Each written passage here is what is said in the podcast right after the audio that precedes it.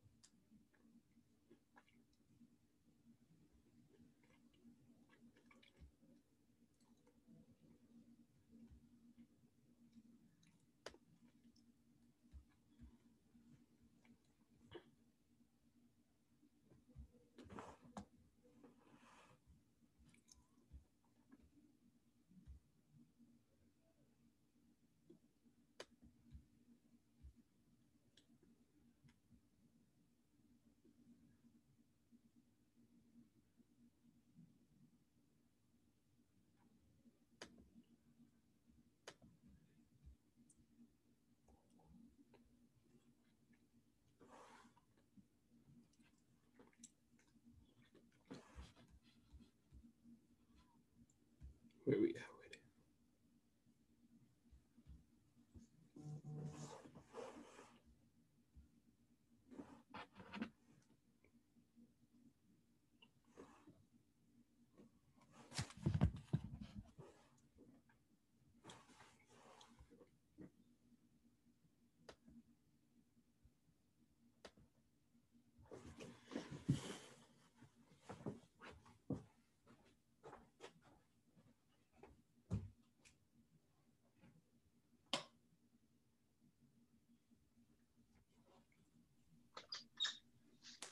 All right, I'm here, bro.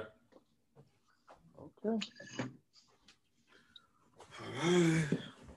How exciting. It always is. Hope you got your little something, something to sip on. All right. So let's get started. See, I got a haircut. Thank the Lord. Just merciful. All right. So no,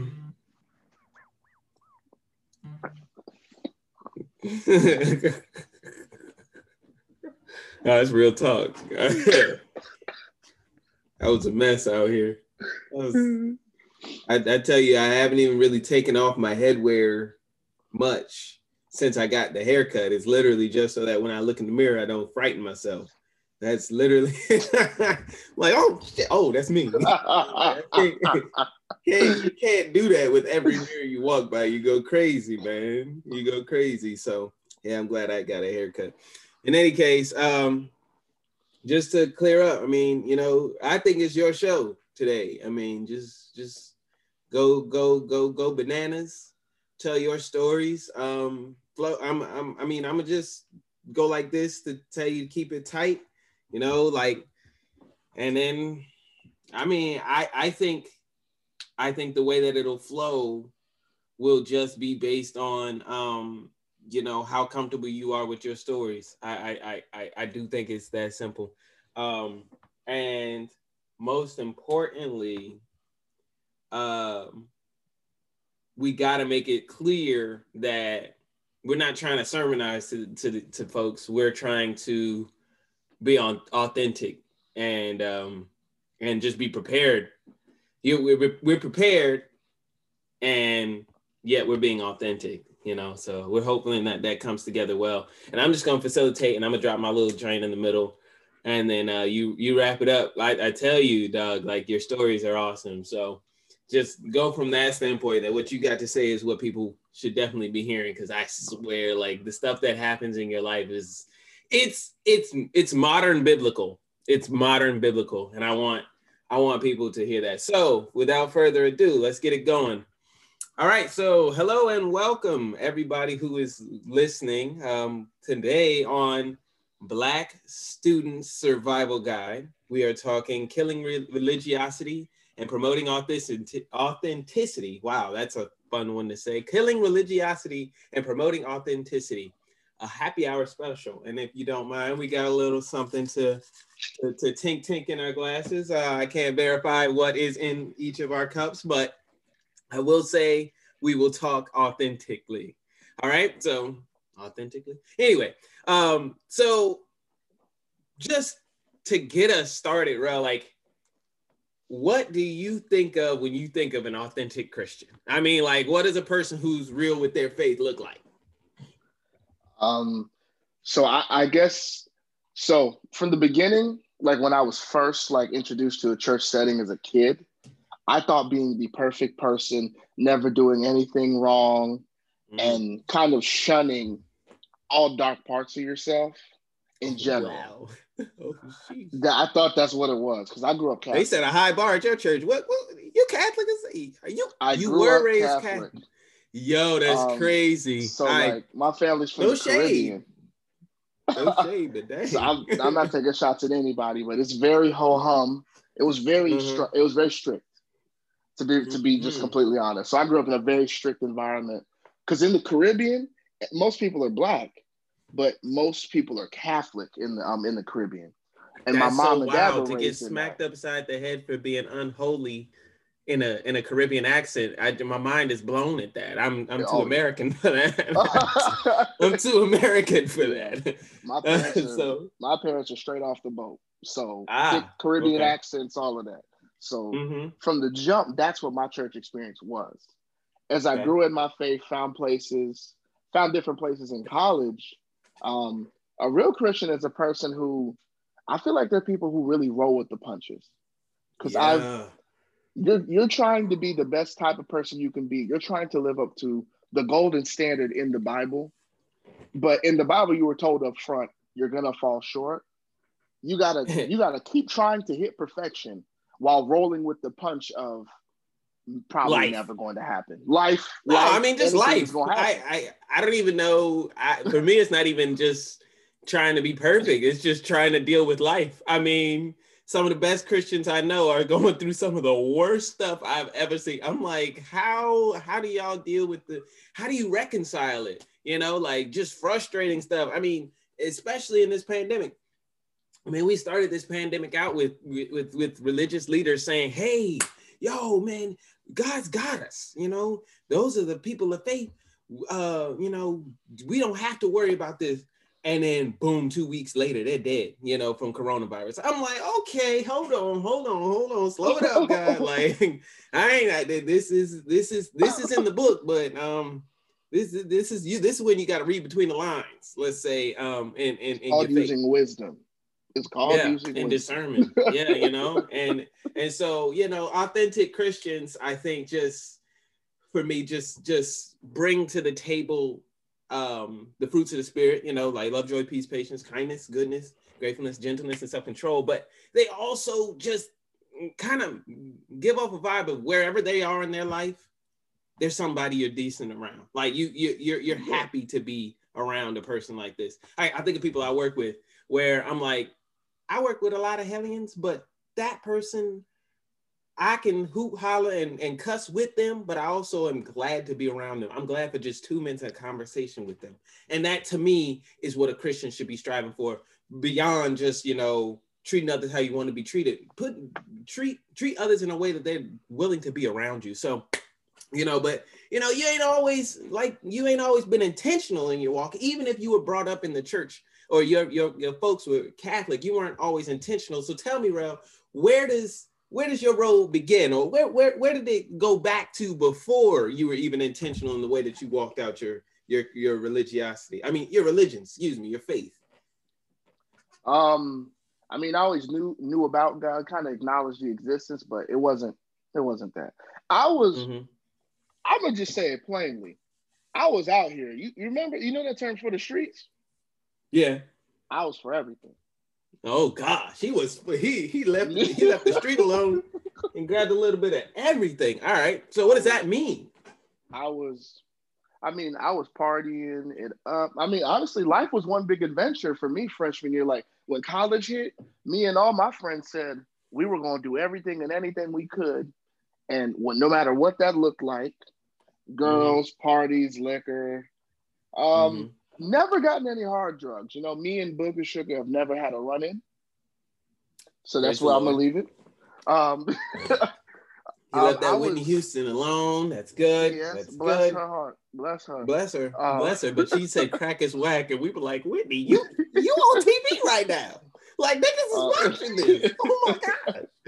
Oh, my God. Yeah, go ahead. I just knew... I wasn't intentional by any stretch of the imagination until my senior year. I guess that's how I actually found God initially. And that ties into my testimony, which will be another day. We'll have a testimony day. Yeah, yeah. That's because that's a long story in itself. Yeah. I'm going to give two disclaimers to our listeners. One, for our CEO who's going to watch this, in my cup, that is just sparkling cider. I'm just having a good time. But the second disclaimer is, y'all, Rel's life is crazy. Like, I want this man to be a professional storyteller, because the stuff that goes on in his life, it's like both, I call it modern biblical, you know? He be having some biblical type events happen in his life, and you're like, bro, God's using you, but I can't tell whether he likes you or not. Like, the jury's still out on whether he really banged with you like that, because the stuff in this man's life is crazy. So that's full disclaimer, but go ahead, tell us about your before story. Where were you before? Well, before me and my friend Dale, he was a year younger than me. I'll never forget this. Me and my friends used to really, we were looking for lady friends. I'll leave it like that. Mm-hmm. Okay. I'll leave it just like that. Plain. That's plain Jane. We believed in deep fellowship with our female companions. and we and me in pursuit of that type of fellowship were led to some life-threatening stuff. We I remember my boy Dale called me up out the blue and was like, yo, I finally got her. I'm like, who did you finally get? What are you talking about? Because there was a list of girls Dale was trying to collect. Yeah, you know, I mean, like you only 18 once, you know, like that's true. Fresh out of college, like did his freshman year. I finished my sophomore year, so I'm a little older. He's like, I got Chelsea. I was like, really? Chelsea was this beautiful, beautiful girl. Disclaimer, she was Caucasian. I didn't care. He didn't care either. And she was blessed physically. Endowed. Mm-hmm. Yeah. Mm-hmm. And he was like, bro, we're supposed to go to the movies and hook up. But her friend Nina's with her, and I need you to come. Bro, he's like, bro, Nina's fine. Just do it. It's not like she's ugly. And I'm like, I'm with whatever. Oh, you want me to go talk to a cute Indian chick? Oh, that's happening. Yeah. And Mina was known to be... Bro, you're the best wingman, by the way. I got to tell you that now. Like, you are the best wingman. I was talking to my mans yesterday about, like, how... Actually, I was talking to my barber. He was saying, yeah, you know, some of the homies I roll with, I can't trust them. You know, like, they like to try to force their vibe into a situation. It's always about them centered to it. And then he's like, I'm a chill dude. I was like, bruh, you need a good wingman, because... Yo, a wingman will save a whole encounter. And so, you the best wingman I ever known. So I get why Dale was like, I trust this man where if I'm trying to make a move, he making the move with me and we moving, like Drake said, 10 of us, we moving as one, you know, like, anyway, go ahead. I had a gift. Mm-hmm. I was good for it. So I was like, all right, bet. He's like, I was like, I have to drive to meet y'all. He was like, no, she got a new coupe, like an old Sebring hoopty back in the day. Yeah. It was nicer, and he was like, we're gonna pick you up. Everybody got in the car at Dale's crib, like across town, and then they went to swoop me. I get in the car, I say, what's up to Mina, blah blah blah. It's me and Dale in the back seat. Oh, it's me and Mina in the back seat, and Dale's in the front with Chelsea. We're rapping. Me and Mina are talking. Yeah. Mina's being quite friendly today. I'm feeling good about my night. We head up the interstate to Savannah, because I'm from like the southern, like suburb area of Savannah. So we drove from the country back into the city. We get to the movie theater, everything's going good, popcorn, all the festivities. Right. We get all that. We get to the movie theater. Dale grabs old girl by the hand and goes all the way to the tip top. Mina tries to follow. Of course, I'm playing my part. I tell her I prefer... You're just the man, bro. You know, I tell her I prefer to have some quality time in the front. So we go to the front area. Again, we weren't never on that level, so I wasn't expecting anything to go on, but I was planting a said seed. We were conversating. We were talking. It was real good. Whatever Dale and old girl had going on was their business. They had an hour and a half to finish that in any way, shape, or form. That I cannot speak on or even confirm, because I was minding my business and paying the girl off her friend. The movie was in front of you. Thank you. The movie was in front of me. That was it. Exactly. Okay. At the movies, we run into some other people. You know, it's a smaller town, so we had a bunch of other friends, a car full of people. And this dude named Lewis, never forget Lewis. He was real cool. He used to work with me back in the day when I was working at high school. After the movie, we all met up and congregated in like the lobby, chopped it up, talked about what we're going to do next, or we're going to hit a move, maybe a kickback, you know, usual college stuff. The girl Chelsea's like, yeah, we're going to take everyone back, and then later we're all going to meet up and party. Whatever party led to, not my business, but Dale was very excited about the party. Okay. We get to the whip. Everything's going well. Dale and old girl were very hands-on with each other. Mm-hmm. And me and Mina are just keeping good conversation. We get in the car, and this time me and Dale just get in the back. Since they're gonna drop us off, we're gonna meet them up anyway. And then Lewis pulls up in his new front runner next to the car in the parking lot. Lewis decides that it's in his, and he says, you know what? Y'all know Coop ain't worth a damn. Mm-hmm. Chelsea go, what? That was the start of it all. He say, let's ride down 17 and see who gets home first. What you mean, see who get home first? She started revving her engine. The clock is on. They pull out the lot. 2 minutes later, we on the interstate. Lewis pulls up next to us in his joint. You know, the front runner, the SUV with the four-wheel drive and stuff? Yep. Yeah. He had one of those new, he had them new though. This was like 2013. Oh, wow. Okay. Yeah, Lewis family had money. He pull up next to the little Sebring we in. He rev his engine and he just pull off. At this point, we're doing 65. Me and Dale just look at each other and we weren't really feeling it, but it was like, we was with anything. So it was like, it was whatever, as long as you knew how to drive to me. As long as you can whip this bad boy, I don't really give a damn, to be honest. Press the gas. Mm-hmm. Now, I shouldn't have had that attitude because Chelsea took it too damn far. Chelsea hit the gas. We doing 80. We up next to Lou. Now we pull up on two. We're speeding 85 and like a 65. And there's these two four-wheelers on like a four-wheel highway. Yeah. And one four-wheeler is on the 18-wheeler edge. 18-wheeler. I'm sorry. 18-wheelers. Sorry. The big freighter trucks. One is on like the further out, the most out lane, and there was a one lane in between, and then the next one was there to the left of it. Got you. Lewis pulls up around, and then he looks at her. He pulls up next to us again, and then he just pulled off again. Why are you testing that girl like that? Like, dang, man. All right, whatever. Yeah, you know what? Like I said, you're only 18 once, so you know. Lewis told me, you got a car. You know, Lewis was always a little different, man. I can't even talk. Yeah. All right. And that means Chelsea he was a wildcat. Like, oh, if you calling a person different when you was 19, that means he was a wildcat even then. Okay. Yeah. Lewis, thank you for a crazy night, brother. Let's hear it. Chelsea pull up. Chelsea hit the switch lanes and then try to follow, and then Lewis shoots back and cuts left.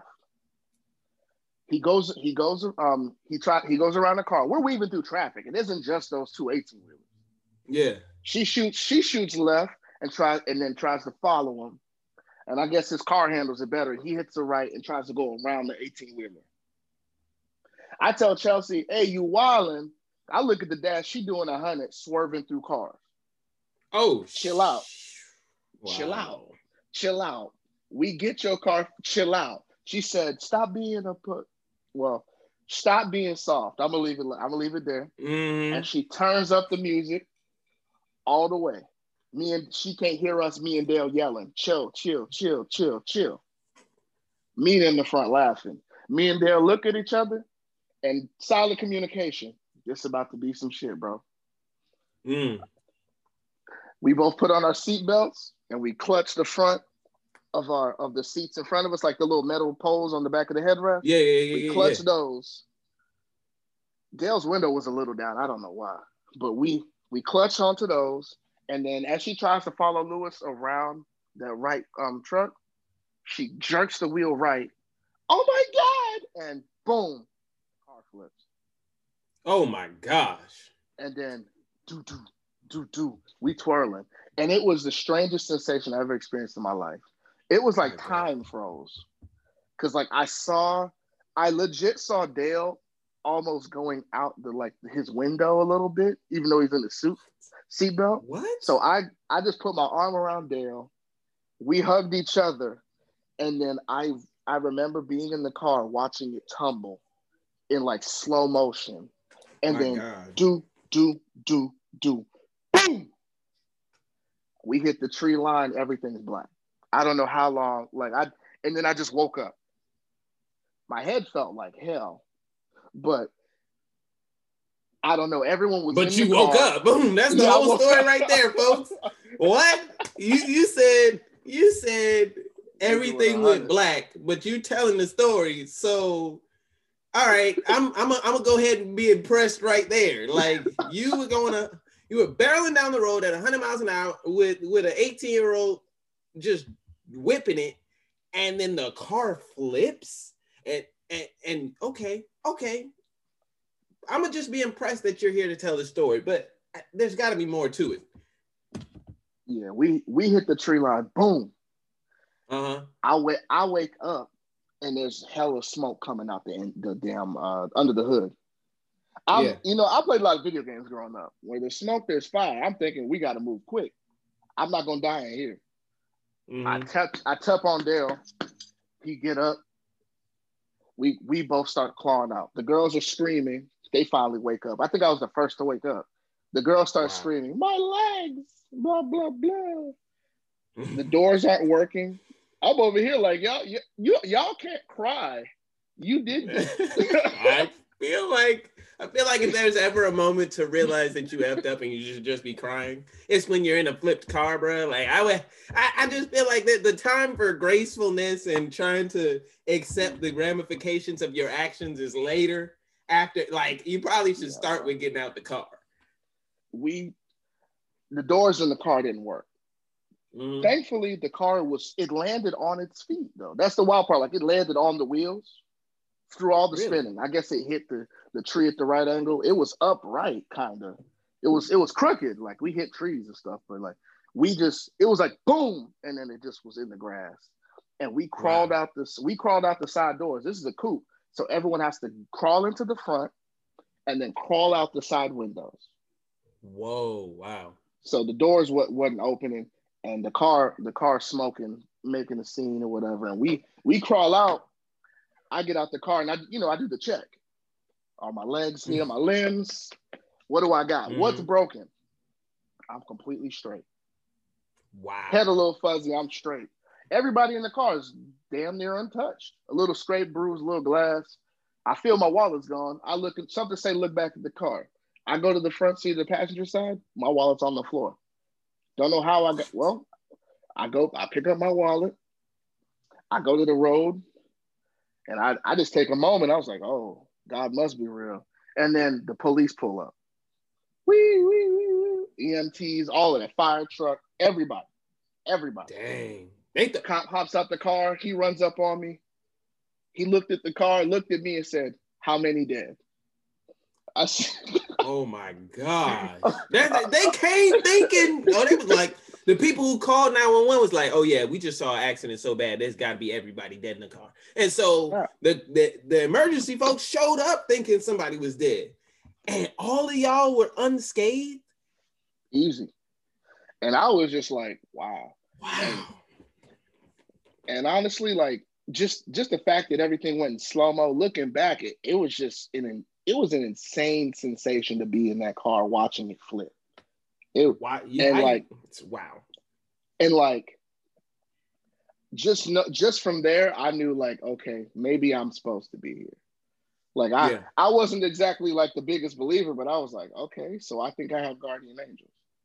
No, and to me, I would think you were an absolute lunatic, just the craziest person I knew if you didn't treat that as like a turning point in your life, even at 19. You know, I'd have been like, and I've been living dead wrong. Like, I'd have been, cause, nah, for real, incidents like that, folks don't walk away from. I'm pretty sure the cop showed up asking that question because he was like, I'm about to pull forward. Like I said, he looked at the car, then looked at me and said, how many dead? I said none, and he looked at me in disbelief, like I was lying. And then ran. This man sees trauma every day, and he's okay. That's insane. Then so you all see, and asked her what happened, like I was lying. And when she said the same thing, he was just like, "Well, amen." And then the EMT checked out everybody, and the cop was like, "So what really happened?" All I could do was be like, "I don't know. I wasn't the driver. I ain't no snitch." The bottom line, I was just here, fam. But we all knew Chelsea wanted the speed race with Lewis, and we let it happen. We definitely let it ride. And y'all say chill out, and she turns the music up. It's like Chelsea tried it, and I can't be in the car with you ever again. Dale dumped her after that. That's Dale, the funniest part of the whole story, bro. All right, so even though I'm not dead, we're done. Like, that's hilarious. Well, at least he had the time at the movie theater. But anyway, so y'all see what I'm saying? Like, real faith gotta have a starting point, apparently. For somebody like you, it has a starting point. But, you know, to me, it also is just knowing that God's in the moment. Like, I think, you know, adrenaline and all of the factors that slow down time, you know, that can be chemically explained. But what can't be explained is that as time slowed down, you're certain, you're able, maybe you say that, you know, a psychiatrist would say, oh, he's making up the event of him grabbing Dale, but you're certain that as the car was flipping, you're able to grab Dale, and like who had just shed. Like I'm sure at those speeds, sometimes the seatbelt does crazy. He woke up without a seatbelt on. He thanked me for saying that's what I'm saying. Exactly. So you know, God not only like was there in the moment to say, hold on, I'm gonna pause time for you about to do something special. He actually used you in the moment to do something special. And that's where I'm saying, like, the authenticity comes from just like living your life, but sometimes you're just part of the family and God chooses you. And that feels like a moment where you got to recognize this life ain't just for me, it's for others too. And so for me, it's a little bit different in when I started being intentional, because I've always grown up in the church as well. My folks, you know, my dad's a pastor, and then my mom is obviously first lady. And so for that reason, you don't go very far from church. I can count on my hands, excluding, you know, coronavirus year where, you know, there have been no churches open. I can count on my hands how many times I haven't been to church on Sunday. Like it's very few times in my entire life where I haven't attended church. And so when I got to school though, I had a level of freedom that I had not ever experienced in my life. And so I got there and I was like, wow, freshman year, man. It got to the point where the substance abuse was there. I never was white collar in my substances, of course, you know, but you know, you smoke, you drink, you know, whatever, you're doing things you're not supposed to be doing and you could never do living at home, but you're doing what you do. And so, but I bottomed out and reached a point of depression with it. And I get to sophomore year and all I say is, God, look, just don't let this year go the way last year ended. I mean, if you listen to our previous podcast, you'll recognize that, you know, we say that don't let substance become a priority. Well, I let that happen. That's the experience that I've had. You can't let a substance become a priority because it fudges up all your other priorities in college. In any case, it became a priority. And because of that, it led to a downward spiral in my mental health. And so I just said, God, just don't let this year go the way last year ended. In my start of my sophomore year, you know, my roommate and friendship plans changed. I felt like I had nobody in the whole universe. All right. So the first Sunday that I attended church, felt nothing from the sermon. So sorry to say it. But then immediately after church, I was just looking for familiar faces. You ever be, you know, feeling lonely in a crowd? And so you're like, maybe if I see some eyes that kind of lock eyes with me, I'm like able to have a genuine conversation, you know, I'll feel like better, you know, I'll make it through today. I can make it till tomorrow. Well, the only set of eyes I recognized locked eyes with me and looked away as quickly as she could. Like she shunned me. And I do believe that at the time she was a, what are they called in when chapel assistants? She was a chapel assistant at that school. And so I was like, okay, cool. It's definitely gonna go like that. All right, that's not a prayer answer. And I was ready to leave. And then a young lady named Tori came up to me and said, didn't know this woman at all, and said, man, like something's telling me to speak to you. And we have Bible studies. Now, mind you, that sounds cliche, corny, and all that stuff, but it was life-changing for me. Like, it really was just as simple as a person coming up in the moment where I had literally prayed for their appearance.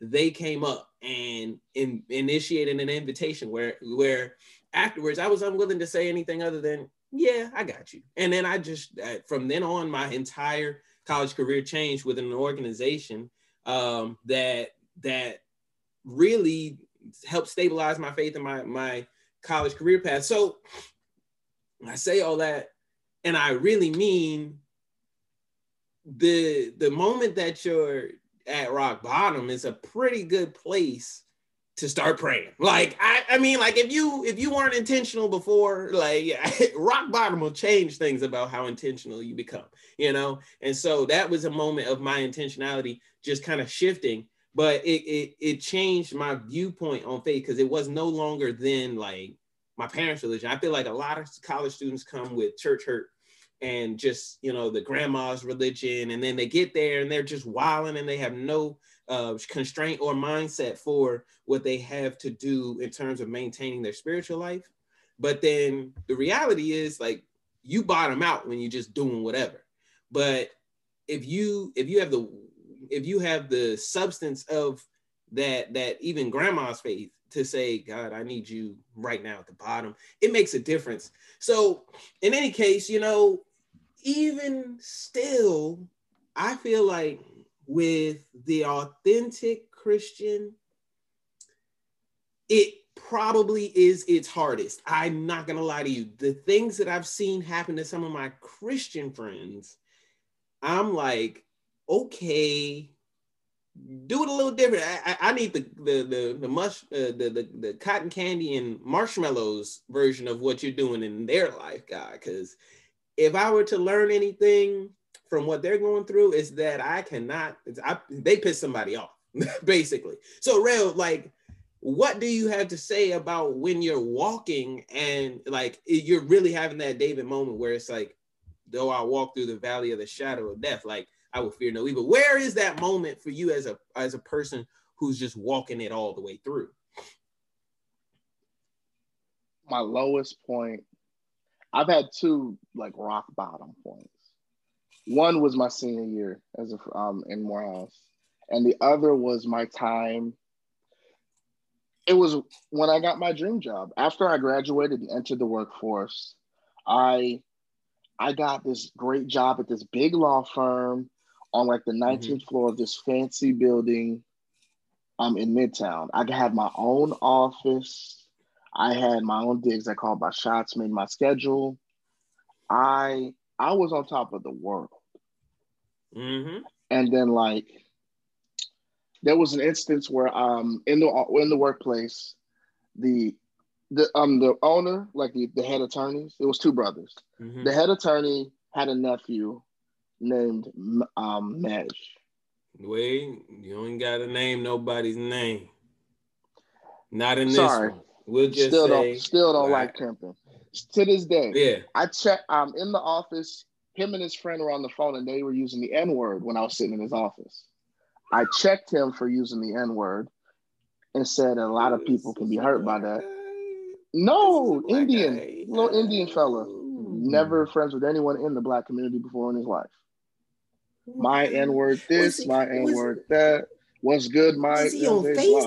Was he on FaceTime with a Black guy? Can we salvage him? No, he was on FaceTime with Fred.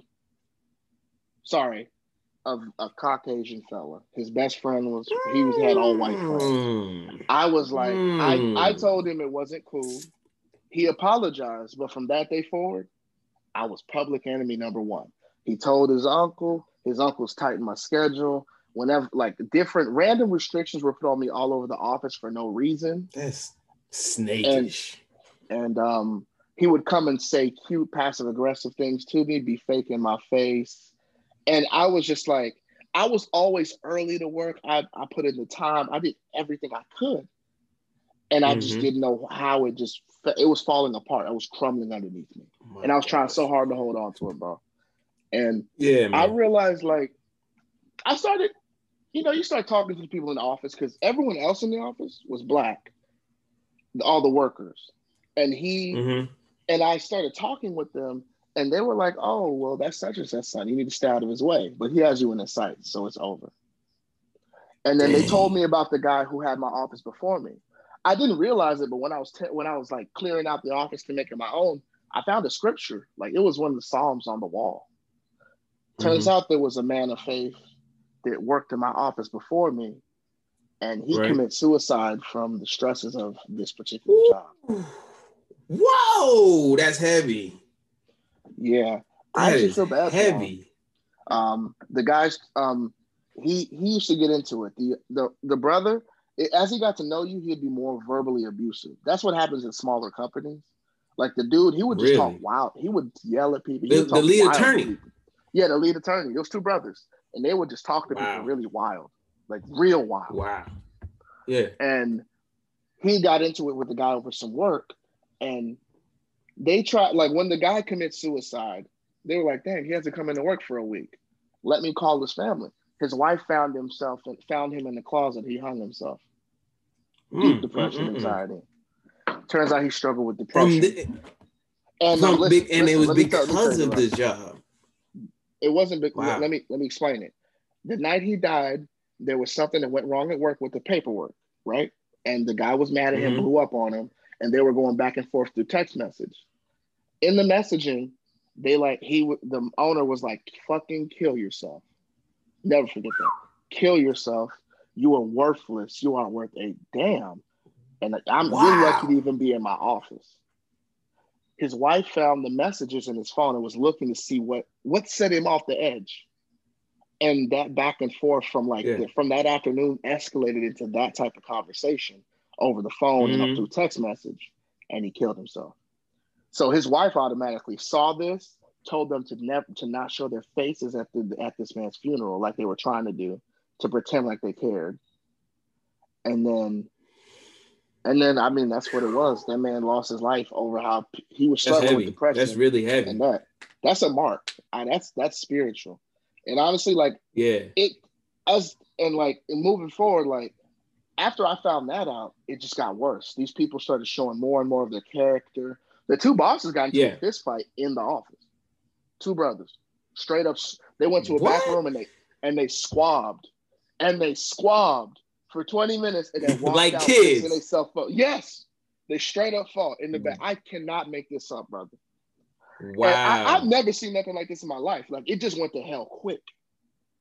Yeah. And then it seems like it was a hellish workplace. Anyway, you might as well have had two cobras in a basket as your freaking head lead bosses. But my God, they're my bosses. They signed my checks, all that. And but we had all the money, all the digs, all the perks, all of that. I had a rooftop view of the city. I thought I was on. And then I got hurt playing basketball randomly. Something tore in my knee, and I went to go get x-rays, but my knee was like a coconut. It was so big they couldn't even really get an accurate x-ray. So I got a full leg brace from the doctor, and I couldn't bend my knee, and I was still holding on by a thread. My mom was like, "You worked so hard for this. I'm going to help you." My mom wouldn't give me rides to work because I couldn't drive. Man, so you're telling me that coinciding with hellishness at work, your knee explodes doing something that you love, playing basketball? Is heavy. That is heavy. That is a lot to deal with all at once. It was insane.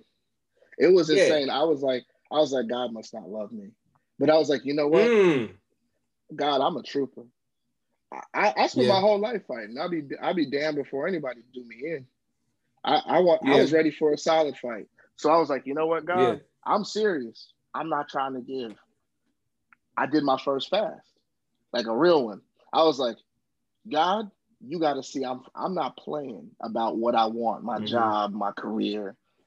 So I did a straight Daniels. I didn't eat any meat in general. Nothing. I'm making vegetable soup. I'm doing whatever. I think I had fish once in 21 days. Fought hard. I'm sorry. That's serious. I'm sorry to fucking eat. And he got. I'm so immature. Go ahead, brother. I'm sorry. It's okay. It's cool. Go ahead. You talk about zealous. I didn't give a damn. I'm one of those people. I've been a fighter my whole life, for better or for worse. Yeah. You think I'm going to let somebody run me out of an office? Honestly, in me, I was like, hell no. You will have to see. Forget I put that. A suit on and make these hands rated at for everybody. E for everybody. E for everybody. You know, it don't. It, I had no problem man, with it's that. All good. Yeah, I get it. So I took it there, spiritually there, prayer, anything. I can't even walk. I'm limping around the office. Yeah. And then one day, I had a meeting with somebody, random man. I was usually one of the last people to leave the office. I was limping out the door. I helped push myself out the door with my. I have crutches and a full leg brace. I'm limping out. I'm going down the fancy steps in the front, one at a time, and then a random homeless man just walks up as if to meet me perfectly when I'm coming down the steps, and then he walks up. I'm going down, and then he reaches out and touches my shoulder to help me down the stairs. Now, for most people, that's nothing, a random person to help you out. But I'm going to keep it a bean. This man had to be homeless. and I'm not superficial or bougie or nothing like that. But I don't usually engage in the practice of letting homeless people touch me like that. Oh, come on, bro. I'm being honest. Damn. Like, I knew he was different because something said let it ride. Something. Yeah, okay. I give money times. I'm not sure if I'm doing many hugs. And you know what? I'm a little OCD about hygiene, so I've always been like that. And maybe I need deliverance, maybe. But I'm not there. Yeah, a smidge, but that's a different conversation. But go ahead, man. Yeah. Dude straight up put his hand on my shoulder, helping me down, touching me and my stuff. And at this point, it's cool. He's an older black gentleman, gray hair, all that. His eyes were gray to match his hair. It really threw me off. And he had these it was very powerful, calm, steely gray eyes, like steel, almost silver. It was really piercing, actually. And he was just like, what did he say? He was just like, I can tell you're really a believer and you're going through a hard time. He said, your leg will heal. But it's going to be a rough time. And I was like, what do you mean? And he was like, during this time, you're going to learn a lot about yourself, but even more about the people around you. Wow. 3 days later, I got a call after work from my boss saying, hey, we got to let you go. It's just not a good fit. I was like, why? He said, to be honest with you, Terrell, I'm just tired of hearing about you. I'm tired of hearing him complain about you. Just like that. Wow. And then I got the diagnosis. I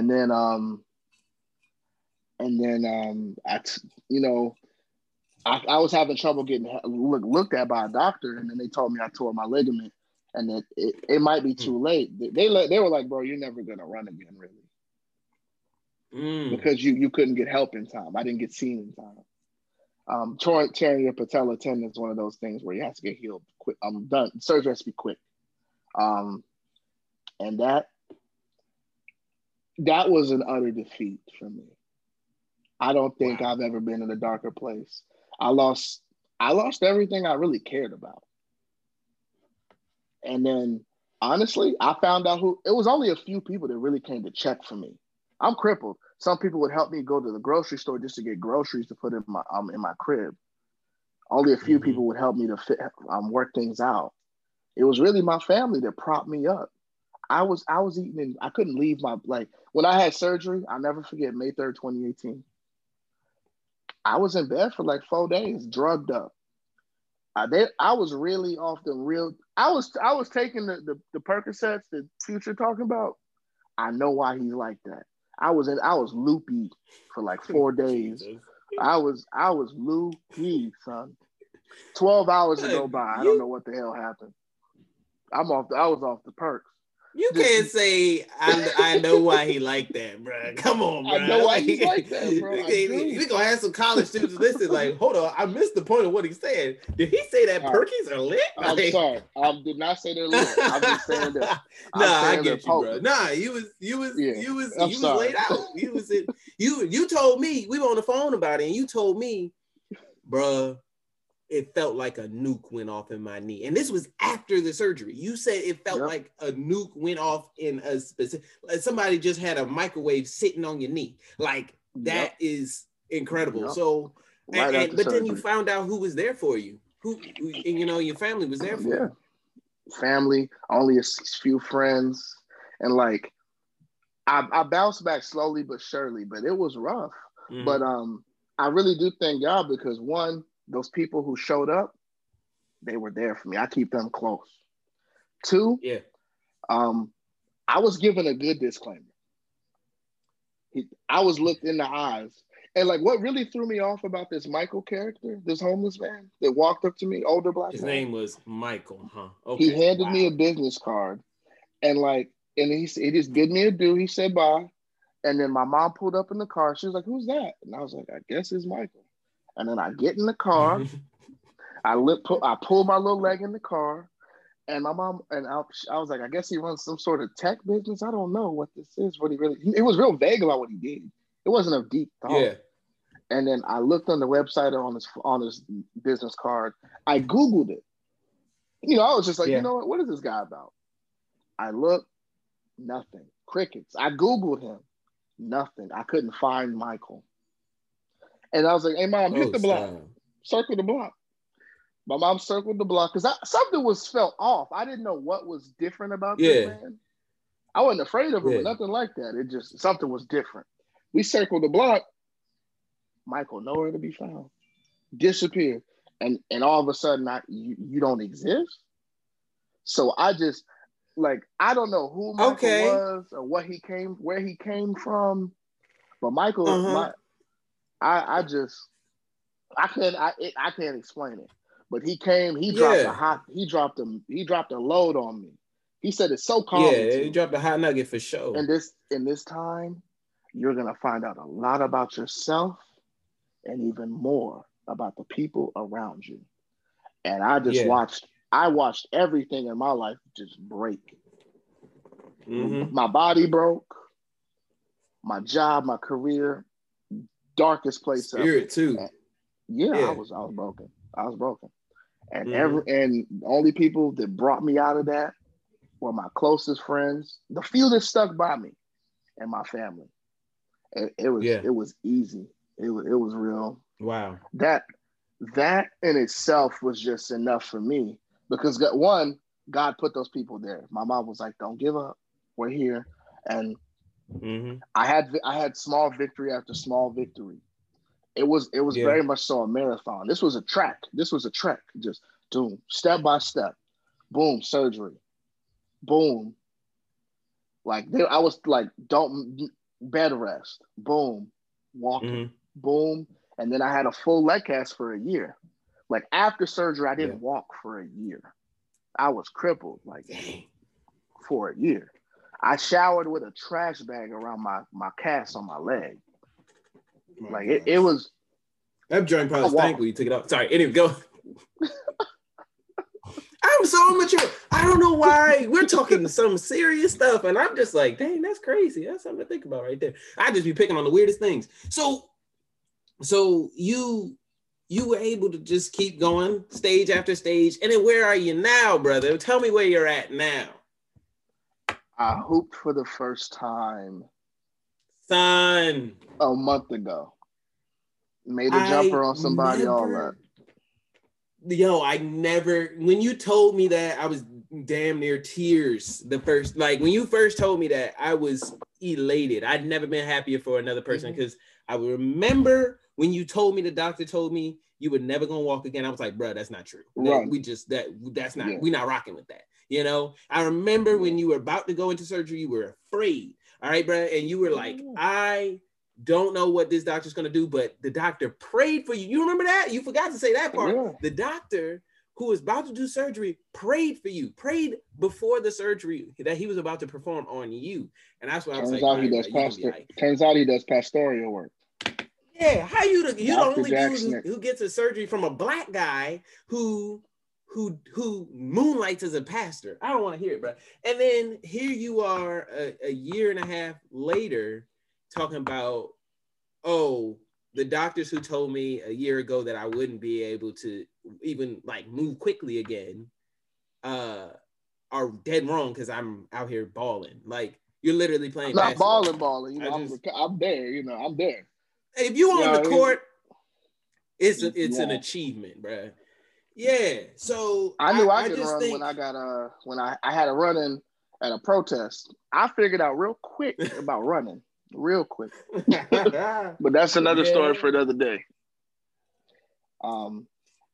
Incentive to run is the best time to find out you can run, I'm sure. You know, when you got we got a good reason to run, I'm sure it's a good time to start learning. But yeah, no, I just love to hear that it's like you're working with a God of the bigger picture, bro. You know, you found out stuff you needed to know about your family. Like, your family, you've told me times where your family gets on your nerves. You know, everybody's family gets on their nerves sometimes. But like, when it came down to the nitty and the gritty, there they were, and they were performing their roles excellently in your life in a time of crisis. And you want to see that from people in your lives, you know, like, and God was working on the bigger picture the whole time he was dealing with you, you know. So still, I still am just always, I'm really taken aback in review of the last year and a half, you know, in your life and all of our lives. Just so much has gone on, and yet it gives me a confidence, you know, just to look at the situations and say God was in the bigger picture. But in the moment, this is the real point that I need to make clear from my perspective. Real, I know you got a closing point, but my perspective is, in the moment, God is still in the minor details, and then he's also working this elaborate tapestry, the bigger picture. That to me is what, and like, that's how I want to dismantle, you know, religiosity, and that's the authentic Christian I want to promote. Like, it's never easy. It's never the way that you know, Bible thumpers and prosperity preachers make it seem. I can't pay a certain amount of money and have an easy life. Like, it really is about the struggle. But when you see the bigger picture in your friends' lives and in your own life, it's always worthwhile. You always see a hand that's kind of working it out. You feel me? Oh, definitely. I mean, yeah. And my point, it's not pretty. Most of the things that look cute and are like aesthetically pleasing, they're not the nitty gritty or the type of foundational work that builds faith, as far as I'm concerned. I just know that if you belong to God, no matter what you're doing, how far off the rails you really think you are, he can be a part of your life. And as far as I'm concerned, whether you like it or not, God will be a part of the moment that should have cost you your life or cost you your faith. It's just that simple. It is what it is. John, I'll let you wrap up. That's exactly how I feel about it. God will be a part of the moment that should have cost you your life or cost you your faith. I don't want anybody to take anything from this other than that. There are some big blah blah blah blah. You've heard our stories, and it really is that simple. That's why we walk the walk that we walk, and that's why we're grateful for this opportunity to talk with you all. And it really is exciting to go from, you know, going to class and attending school and thinking that, oh, well, I'm about to graduate and make the world-changing moves. And then really you just kind of have to boil it down to, let me have a good talk with God and see where God needs to take me. Like, I wanted to each person have a more realistic view. Take your moments, put your life in this format of, how did God keep me before I was intentional? When did I get intentional? And then now that I'm being intentional about my walk, what does it look like? You know, what are my tough days? And how do I know that God's still working in the moment and in the big picture? You know, and furthermore, it's not to be preachy. It's just that, you know, I want everybody to discover their walk with God. So thank you so much for listening. And I'm John. I'm Terrell. And we are your proctors for Black Student Survival Guide. Thank you very much, everybody.